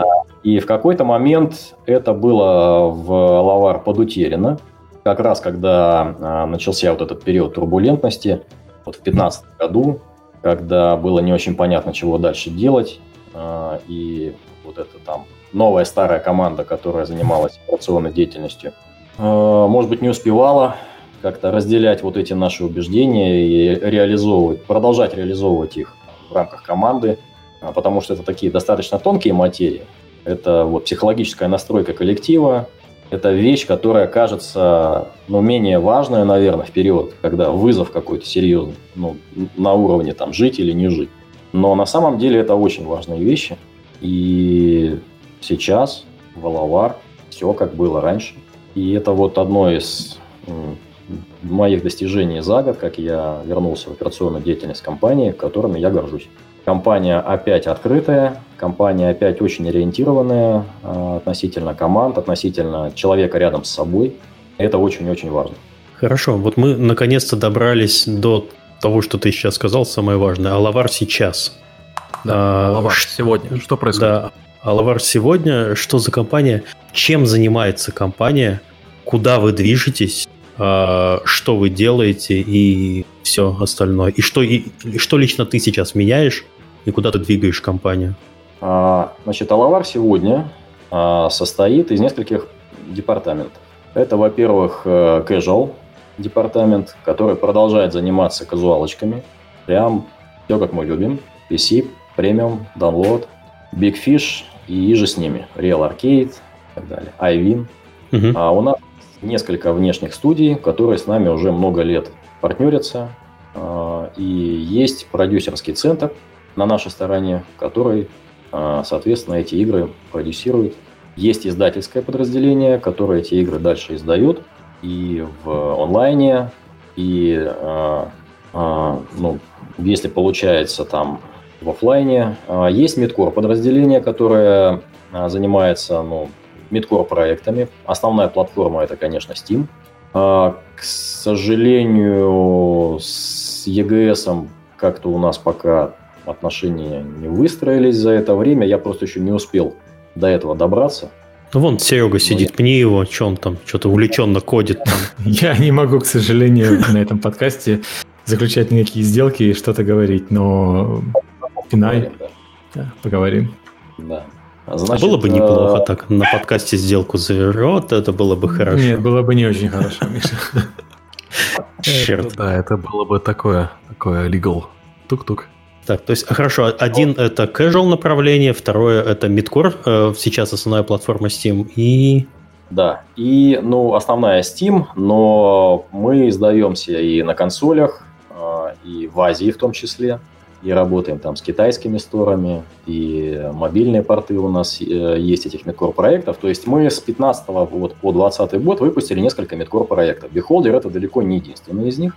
Есть еще какое-то количество. Они, конечно, не все удачные, вот, но так вот из э, наиболее удачных среди остальных, кроме Beholder, это Don't Feed the Monkeys, которые были сделаны э, совместно значит, с э, внешней студией. То есть мы выступили издателями этого проекта, подхватили его там примерно уже на такой там предрелизной стадии, дополишили и через несколько месяцев, э, соответственно, выложили игру. Она очень хорошо зашла.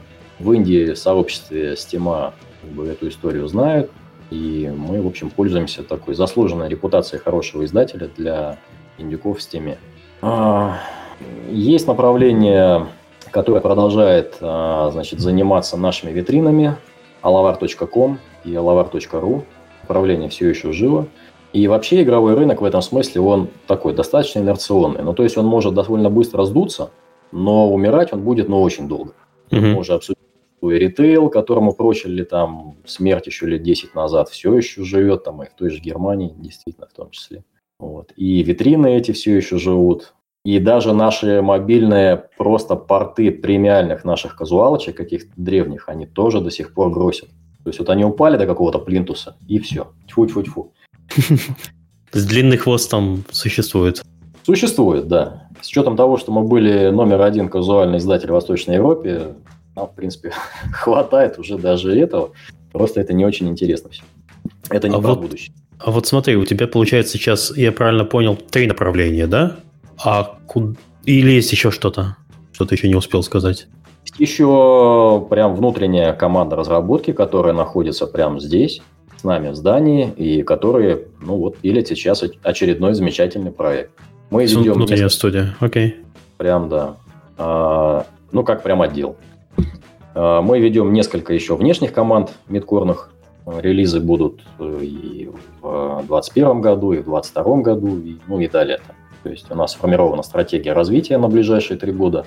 А, там каждый из топов в ней поучаствовал, мы там прям распределили, чего и как, кто там делает. Очень, очень полезная вещь. Давненько мы этого не делали, тоже очень советую провести хотя бы раз в год стратегическую сессию, там на пару дней где-нибудь выехать и прям побрейнстормить, э, как вообще дальше жить.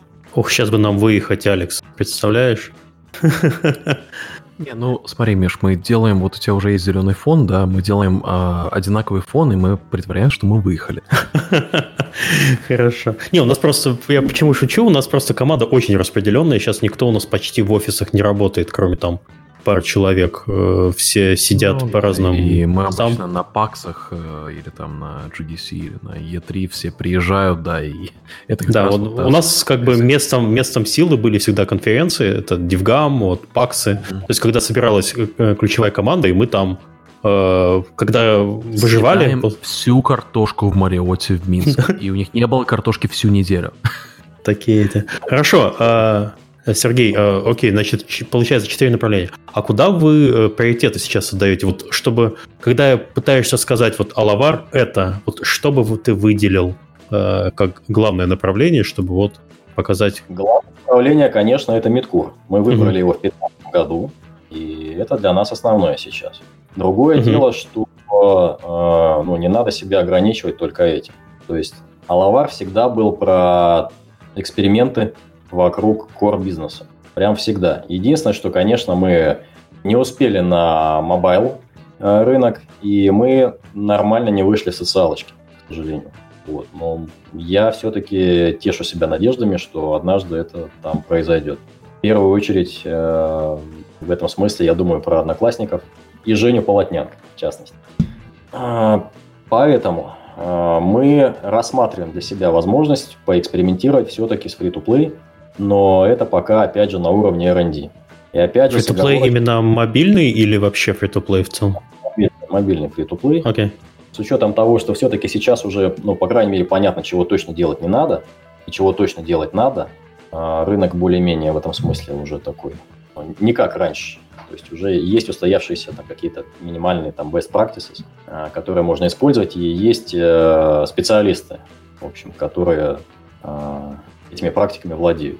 У нас в команде ага. такого специалиста пока еще нет, поэтому, пользуясь случаем, а, значит, хотел бы сообщить, что у нас открыты позиции а, мобильного продюсера а, и мобильного маркетолога. Mm-hmm. Окей. Okay. Слушай, вот такой вот вопрос. Вот и чем больше я тебя слушаю, тем мне кажется, что вы всегда пытались, ну не пытались, а всегда делаете свое. То есть у вас, если какое-то направление, то вот вы э, делаете это сами внутри команды. А вы не пытались э, и не хотите вообще M&A э, заниматься? Сейчас же такое время, когда крупные студии, наоборот, занимаются поглощением и так далее. Вот ты говоришь, что мы хотим поэкспериментировать на мобильном рынке, а почему вы, скажем, не купите эту экспертизу?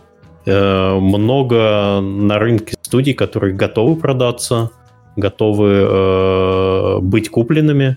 Что ты, что ты думаешь по этому поводу?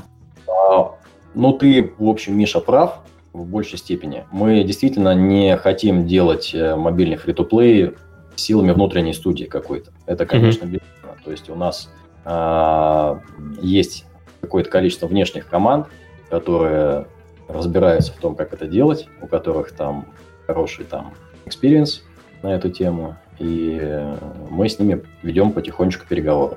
Но, может быть, это пока не про M&A, а в принципе пока еще про проект какие-то. Пока, ну, то есть наверное... Э, вопрос немножко по-другому еще поставлю, э, дополню. А вы готовы сейчас рассматривать предложения от других студий о, о покупке? Ну, то есть о продаже студий вам? Э, но так для нас не работает. То есть для того, чтобы что-то купить, надо сначала понять, э, ну, как вообще с этой студией работает.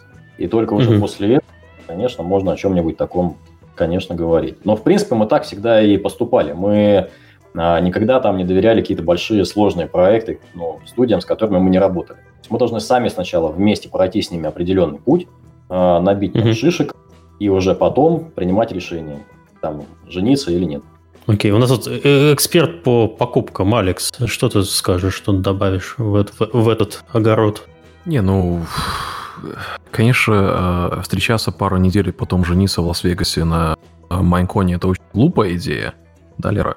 Но в целом, действительно, иметь налаженные рабочие отношения со студией, прежде чем как кольцо ставить, это вполне разумно. Просто здесь э, вопрос в более как э, каким образом такая транзакция может иметь э, результат, который финансово для обеих э, сторон э, имеет больший результат, чем если они работают по отдельности. Э, в этом, я думаю, э, основной вопрос, потому что э, это как э, ну, стакан полупустой, полуполный, да, то есть, э, с одной стороны, может быть ситуация, когда студии чувствуют, что, ну, меня вот тут поглощают да, во что-то другое, да. А, а с другой стороны, бывают ситуации, когда, и мы сейчас это видим, особенно с финансовыми рынками, которые э, на бирже э, находятся, где э, если, компания на бирже, да, то ты можешь создать ситуацию, когда, ну, скажем, мы с разработчиком там партнеримся там 50 на 50, там 70 на 30, неважно, да, а, можно создать ситуацию, где э, студия, которую вот ты как покупаешь, да, которую, ну, вот, э, кольцо ставишь, то ты можешь ей дать больше денег, э, чем по, по ревшаре. Э, потому что идет же как рычаг э, множителя, да, э, соответственно, типа, если я заработал миллион, да, а у меня на бирже множитель 40, то я заработал как бы, ну, 40 миллионов в теории. Э, делаем большую скидку на это, и э, э, просто-напросто владельцам студии можно давать больше денег, чем было бы по ревшаре. И это сейчас знаменитый рычаг, который, ну, Embracer и Saber, и вот THQ Nordic, это одна же компания, они используют. Mm-hmm. Тут просто больше вопрос, я не хочу так говорить, ну, в эту тему сильно нырять, но, Сереж, может, ты расскажешь нам про истории, может быть, у вас есть купленные студии, каким образом это происходило и что, что от этого студии могут получить, потому что тема консолидации, как, как, как ты понимаешь, она, она очень горячая сегодня.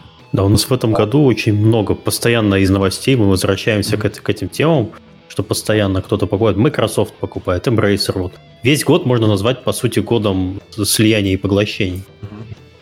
Ну, вообще на IPO компании пошли, то есть год такой прям вообще для игровой индустрии интересный. А, как мы уже с вами обсуждали, это ну, нормальная а, как бы, часть цикла развития рынка, консолидация. Вот, когда появляются некие там хедлайнеры, которые высасывают как бы, всех остальных.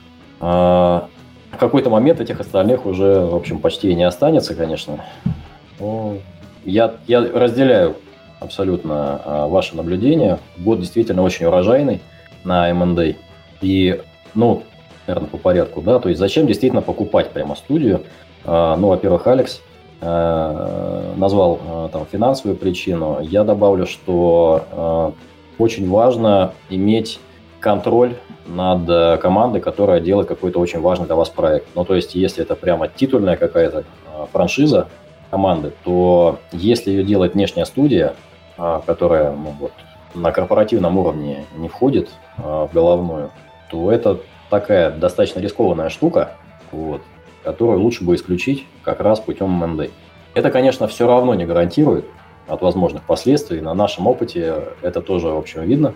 А, но, тем не менее, все-таки... А ну, какого рода контроль а, ты имеешь в виду? А, то есть э, контроль э, качества продукта или контроль над э, ключевыми кадрами? Можешь пояснить, вот, пожалуйста? Вот это, вот, Алекс, это контроль над командой, контроль над, над процессами, над тем, как развивается франшиза. Угу. То есть, когда у тебя студия, ну, там, в составе твоего холдинга, на мой взгляд, меньший риск, чем когда студия прямо вся из себя независимая и в любой момент может куда-нибудь уйти, если получат какой-нибудь там мега заманчивый Ну, стой, Сереж, ну, как бы рабское право давно отменено. Любой человек может пойти куда угодно в любой момент. Абсолютно. А, поясни, пожалуйста, более конкретно. Абсолютно. Но а, мне кажется, разделение общих ценностей по продукте, оно получается лучше, mm-hmm. вот, если все-таки студия максимально а, вовлечена в, а, ну, вот, в философию как бы, основной группы компаний. Mm-hmm. Я говорю про ну, только один из кейсов. Зачем это может быть нужно? То есть кому-то это нужно, кому-то нет. Я сейчас перечисляю там варианты, зачем нужны МНД. Вот Миша спрашивает, я отвечаю, mm-hmm. в каких случаях этот МНД может произойти. Если компания действительно выходит на IPO, ей для капитализации надо расширить портфель. И в этом смысле ей может быть даже ну, не так важно качество этого портфеля, как важна ну, больше там какая-то финансовая там отчетность и движуха для а, инвесторов а, перед первичным размещением. Мы не собираемся на IPO, мы когда-то думали об этом, и мы прям всерьез обсуждали с э, Mail.ru эту возможность в преддверии их IPO. О, а это все под НДА? Или... Это, я думаю, уже не под НДА, то есть уже прошло а, очень окей. много времени, угу. уже там больше 10. Были переговоры, а, которые ничем не кончились. Мы все-таки решили, что нет. А, наверное, нам все-таки будет интереснее быть независимыми и я вот до сих пор не знаю, правильно ли мы тогда приняли решение или нет. Или, может быть, надо было все-таки соглашаться, а, обмениваться акциями и mm-hmm. походить по... Сколько они там вышли? По 40 бита, по-моему, или по 45? А, ну, что такое, там, там десятки были, да. А, это, это был очень хороший IPO, и это даже учитывая, как Карпинский у нас был пару недель назад на выпуске, на это на, учитывая русскую скидку. Угу. А, ну вот, чего еще про МНД могу рассказать. Значит, э, что касается конкретно компании Алава, то вот э, мы прекрасно умеем работать с э, внешними студиями независимыми. А у нас был действительно опыт присоединения к себе разных команд, и, наверное, это все-таки помогало нам быстрее доносить до команд, чего мы все-таки считаем надо делать с проектами. Крепостного права, конечно, не существует. И в любом случае все взрослые люди и имеют право на свои решения. Угу. Мы, в свою очередь, гарантировали командам ну, там, какие-то привилегии, если они становятся ну, частью компании Алавар. Вот здесь я как раз по ДДА, здесь я детали тоже рассказывать не буду. Но с пистолетом мы же никому не приходили, никого не заставляли. То есть это всегда были переговоры, э, и по итогам этих переговоров иногда к нам присоединялись какие-то студии а иногда нет. Окей, okay, хорошо. А давай поговорим вообще про... Продолжим про команды. И какие проекты вы вообще сейчас ищете на издательство, и какие требования у вас к разработчикам? Значит, э, в первую очередь э, проекты должны быть ну, релевантны нашему портфолио.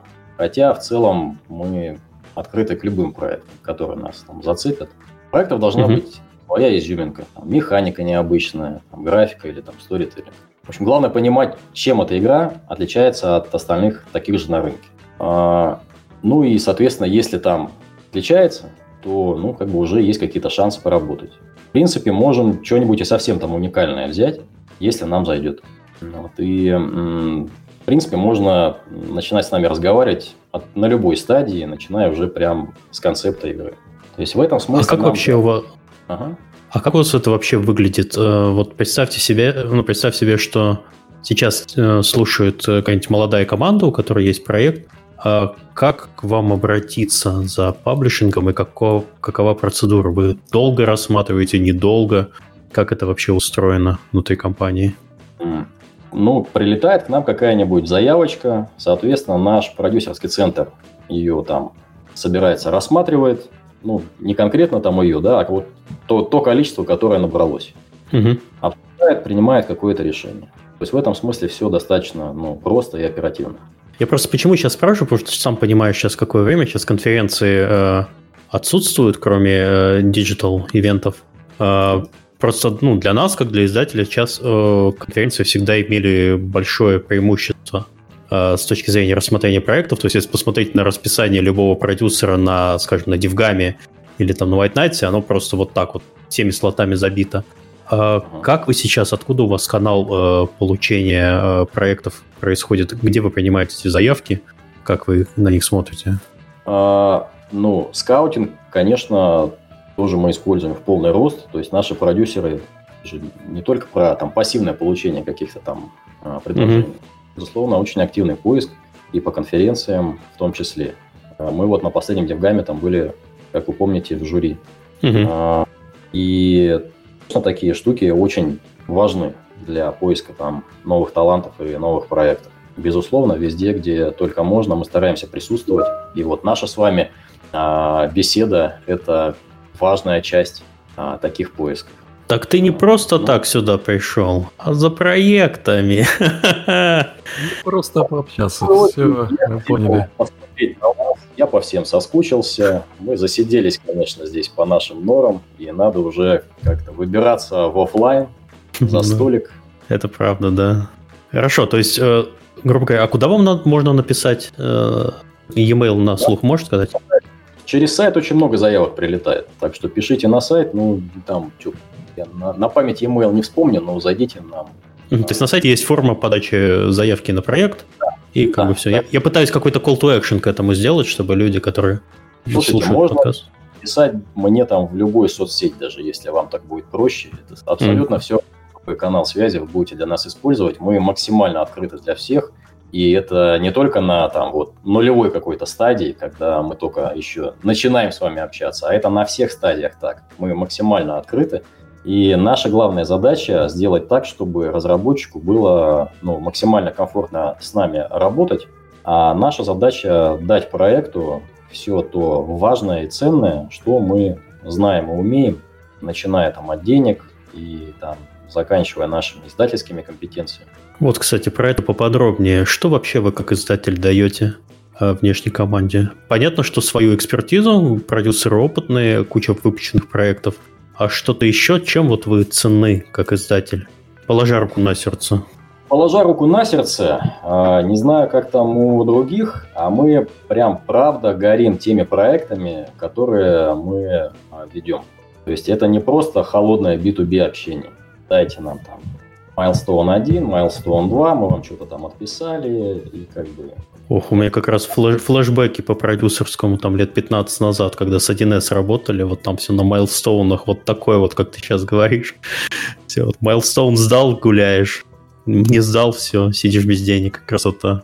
А, мы даем, конечно, свободу творчества. Угу. В первую очередь мы считаем, что, конечно, а, ну, от команды все, безусловно, идет в начале. То есть, если команда сама своим проектом не очень горит и не очень в него верит, то, ну, как бы так себе ситуация. Если у ребят горят глаза, если они прям живут этим, и это точно так же зеркалируется и э, у нас внутри, то мы точно так же начинаем жить вместе с командой. Ну, то есть мы становимся просто одной командой по этому проекту. И там, не знаю, если студия захочет потом, то мы, естественно, делимся славой от успеха и там не прячем их за собой, не скрываем там, не выезжаем, в общем, на чужом таланте, активно их продвигаем. Ну, а если студия этого не хочет, ну, значит, мы сами становимся амбассадорами игры и студии тоже. А мы прям сами фанаты игр, и мы постоянно играем во все, что э, представляет интерес из э, новых релизов.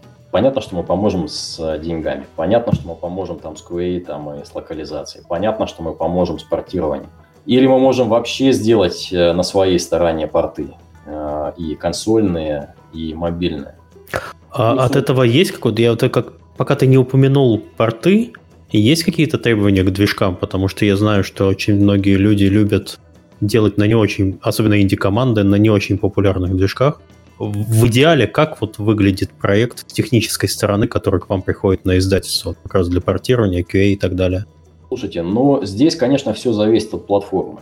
И э, там, если это там проект под Xbox, то здесь все проще. Если это проект э, под э, плойку, то сложнее. Я бы сейчас не хотел, ну, вот прям на технических деталях останавливаться, потому что каждая история, она индивидуальна, и лучше ее обсуждать прям в каждом конкретном кейсе. Mm-hmm. Не такого исторического коня в вакуум. Просто мы я... как бы ну, советуем, э, ну, когда мы берем там на издательство проект, советуем все-таки делать на популярную движку это Unity или Unreal, потому что потом могут быть проблемы с именно с портированием. Мы просто не найдем, даже если берем к себе э, на портирование, находим подрядчика, очень сложно делать это на непопулярных движках. Не все же можно сделать именно своими силами внутренними. Алекс, там, подтверди, опровергни.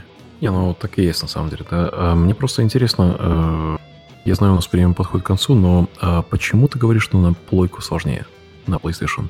А, действительно, золотые стандарты – это Unity и Unreal. Вот. Но mm-hmm. вот как-то вот наш опыт, он про то, что все-таки под майкрософтовские там, платформы как-то чуть, чуть меньше сложностей возникало. Хм. Вот. Странно, потому Возможно, что обычно ну, да, на свече э, там технические требования, они довольно-таки э, ну, сложные, чтобы запустить саму игру, да, а, но на свече э, именно э, требования сертификации, они довольно-таки простые, а на PlayStation и Xbox они примерно одинаковые. То есть вот Миша работал над многими консольными нашими играми, может, наверное, подтвердить, что чаще всего, если мы провалим на Xbox сертификацию, то мы и на PlayStation ее провалим. Да, это так. Мы, в общем, умеем это все делать на всех платформах, это на самом деле ну, не так важно, как вот все-таки по, по гамбургскому счету. То есть все-таки вот взаимодействие с э, разработчиками, их формат, я считаю, это вот я, я вот Сергею пытаюсь жизнь облегчить, чтобы к вам приходили идеальные проекты, а ты сопротивляешься вообще. Да-да-да, мы такие, давай, давай проекты к вам. Я, я, хочу, я хочу понять, вот как в идеале для тебя вот э, увидеть проект, вот тот, который вы прямо вот с руками оторвете. Можешь писать это... идеальный проект? В идеале это Unity или Unreal, да, я спорить не буду, конечно. Окей, То есть мы на хорошо. Или CryEngine, ха-ха-ха. А, у нас есть это проекты... Это шутка была, сори. Unreal, есть проекты, которые... Ну, в основном, конечно, мы на Unity Угу. Хорошо. И еще что-то есть? Вот э, совет людям, которые хотят э, с вами издаваться. Что, чтобы ты мог посоветовать? Что должно быть в проекте? На что вы смотрите прежде всего? А, на что мы смотрим? Ну, мы, конечно, смотрим, во-первых, на общее описание проекта. Это жанр, механики, угу. Хорошо бы иметь гифку геймплея или видео. Если build будет играбельный, ну, вообще подарок. Если прототип, ну, вообще супер. Но хотя бы гифка это вот уже хорошо, уже э, поможет продать проект. Пара предложений, почему ваша игра такая классная, в чем она отличается от остальных, в чем ее фаны и фишки. Что вам нужно от издателя? Там, финансирование, маркетинг, локализация, QA, еще чего-нибудь. Информацию о вашей команде, конечно, надо. Хорошо бы информацию о, о, о том, что вы уже делали, о портфолио, если есть такая. Текущий статус проекта, когда планируется релиз, о какой там сумме финансирования идет речь. А, соответственно, если вот этот этап мы прошли, тогда ну, переходим к следующему шагу мы пытаемся понять, вот разделят ли ваши эмоции ваша потенциальная аудитория. Если все сошлось, тогда уже начинаем там задумываться совсем о конкретных вещах, то есть кто конкуренты, кто конкретно там целевая аудитория, хватит ли у вас ресурсов вашей команды для успешного завершения проекта. А ты вот упомянул, э, сколько нужно денег команды. Есть какой-то потолок, чтобы или э, вилка, чтобы команды примерно понимали, э, какими цифрами можно оперировать? Я понимаю, что очень ну, много людей просто придут и спросят, дайте нам денег, это, это совсем не интересно. А вот чтобы так, чтобы понимать, э, если мне нужно, скажем, 5 миллионов долларов на завершение проектов, вы дадите или нет? Ну, нет, 5 мы не дадим, а там, ну, там, до там, миллиона обсуждаем. Окей, хорошо. Окей, ну, Алекс. А, значит, э, все, на самом деле, вот безумно интересная история, если так вот оглядываясь назад, да, как э, компания ну, начиналась с, э, как-то с dial-up, да, на э, казуальные игры. Спектром э, был, да. Да-да-да, с паяльниками, с, как там, знаешь, типа гидропоника прямо в этой истории играет роль. Это, это потрясающая история, особенно, э, мне кажется, что для вот... Э, э, я, я знаю, что ты не пришел за хайрингом, но мне кажется, наши слушатели в Новосибирске должны здесь сделать заметок и знать, что вот есть такая компания в регионе, которая прошла такой даже не один и не два раза, да, а минимум три раза трансформативный путь. Э, который... Эм, э, у меня, у меня такой вопрос к тебе, Сереж. А у вас эм, как это по-русски называется, есть какие-то программы стажировок? Потому что у нас много слушателей есть, которые, э, ну, думают, как пробраться в геймдев, и, может быть, ты можешь что-то рассказать про, ну, для студентов, которые вот думают, как начать карьеру в геймдеве. А, мы очень много лет сотрудничали с разными вузами и с новосибирскими, угу. и в тех городах, где у нас были представительства, и у нас было очень много всяких разных вот подобных программ. Мы угу. активно очень работали в технопарке, мы вели здесь угу. зимнюю летнюю школу. А что такое технопарк, наверное, никто из вас не знает. А, построили не, у нас... да. Ну, мы не знаем, наверное, про Новосибирский технопарк, но вообще знаем про технопарки. Ну, да, общем... ребята, которые делали а, флеш-игру, а, блин, как же она называется? А, гоночка зомби, я забыл. А, но они рассказывали про технопарк, они тоже там находятся. А, там втроем они сделали игру, которая, ну, заработала миллион долларов на флеше. Ну, в общем, государство в седьмом году... Die. Вот. А, государство в седьмом году приняло программу развития технопарков Российской Федерации. Вот. Было конкурсным путем определено несколько регионов, где такие технопарки появились. Ну, в Казани там технопарк, например, есть. Но вот и у нас он тоже появился в Академгородке. А, сидят там, соответственно, айтишные компании. Мы сидим прям совсем неподалеку. Так сложилось. Mm-hmm. Мы долго входили в экспертный совет этого технопарка. И вообще это очень популярное место у там наших таких политических селебрити. Вот. И там высших руководителей страны. То есть там и президент приезжал там, и премьер-министр, и когда президент был премьер-министром, он тоже приезжал. А, есть у нас фоточки этого знакового события. Тогда у нас был миллион скачиваний в день. Это был 2012 год. Хм. А, значит, э, поэтому вот в этом технопарке мы проводили зимнюю и летнюю школу как раз э, по разработке игр. Очень много где участвовали. Сейчас, конечно, карантин внес э, свои коррективы. Вот. Но, в общем, Пишите, если есть интерес, то что-нибудь придумаем. А, слушай, а у вас э, такой сразу же, сразу что упомянул карантин, а удаленно вы принимаете сотрудников? Именно не команды, а сотрудников? Да, да. То есть мы уже научились э, вполне себе работать удаленно. Мы сами, в общем, в офисе особенно не сидим, но вот я хожу и еще несколько человек. Вот видите, на работе сижу, воскресный вечер, а работа кипит, так что не могу... Все ради подкаста. Это, это все, все это ценят, потому что вот я путешествую тут сейчас своим подкастерским стапом, где у меня свет, микрофон, камера. Это, это, это все респект. Так у тебя уже там должен быть час ночи где-то примерно. А, примерно, да. Но на самом деле это, ну, это и ради подкаста, конечно, тоже, но это просто в целом про, ну, это как бы часть моей жизни. Мне это нравится, мне это интересно, и спасибо, что пригласили и а, поговорили о чем-нибудь со мной. Зовите еще, еще что ну Да, это временная зона, она, конечно, э, тяжелая для, э, когда ты несколько лет это делаешь. Э, и спасибо большое, что пришел. Интересная история, прямо аж, ну, как я говорил до этого, вот с 99 -го года до сегодня столько раз трансформацию провести и все еще быть в бизнесе, когда и смена руководства, и смена команды, и смена, по сути, ну, не индустрии, а как э, сегмента индустрии, это, это потрясающая история. Э, я надеюсь, что люди, которые послушают весь этот подкаст, э, особенно кому, ну, кто проходил через части этой индустрии, смогут подумать, что, ну, все будет хорошо. Я за первую половину выпуска столько флешбеков поймал прямо. Я, да, кажется, что... такой не... Надо сделать выпуск про вот 90-е. Сережа, ну, мне 32, я, я не понял половину. А ты послушаешь. Ты узнаешь, как мы вообще, как мы выживали, Алекс. Вот ты-то, да, эх, да, молодежь, да. молодежь. Да, да, я просто рубил деревья, в, чтобы а, не замерзнуть зимой. Это, это было такое. Мы так в намедни превратимся, будет. Ну, намедни, намедни, на один выпуск можно сделать. Хорошо. А, значит, следующий выпуск у нас будет, опять у нас будет рубрика «Как пичить игры». Я напоминаю, в эту пятницу. А, если вы хотите услышать совет по своему питчу, приходите, можете записываться, можете не записываться там. Пока что ажиотажа не наблюдается, но я еще потыкаю палочкой в течение там недели. будет ажиотаж, там мы придем, и мы будем, даже пичи, которые к нам не поступали, мы их будем обсуждать. Хорошо. Сергей, спасибо.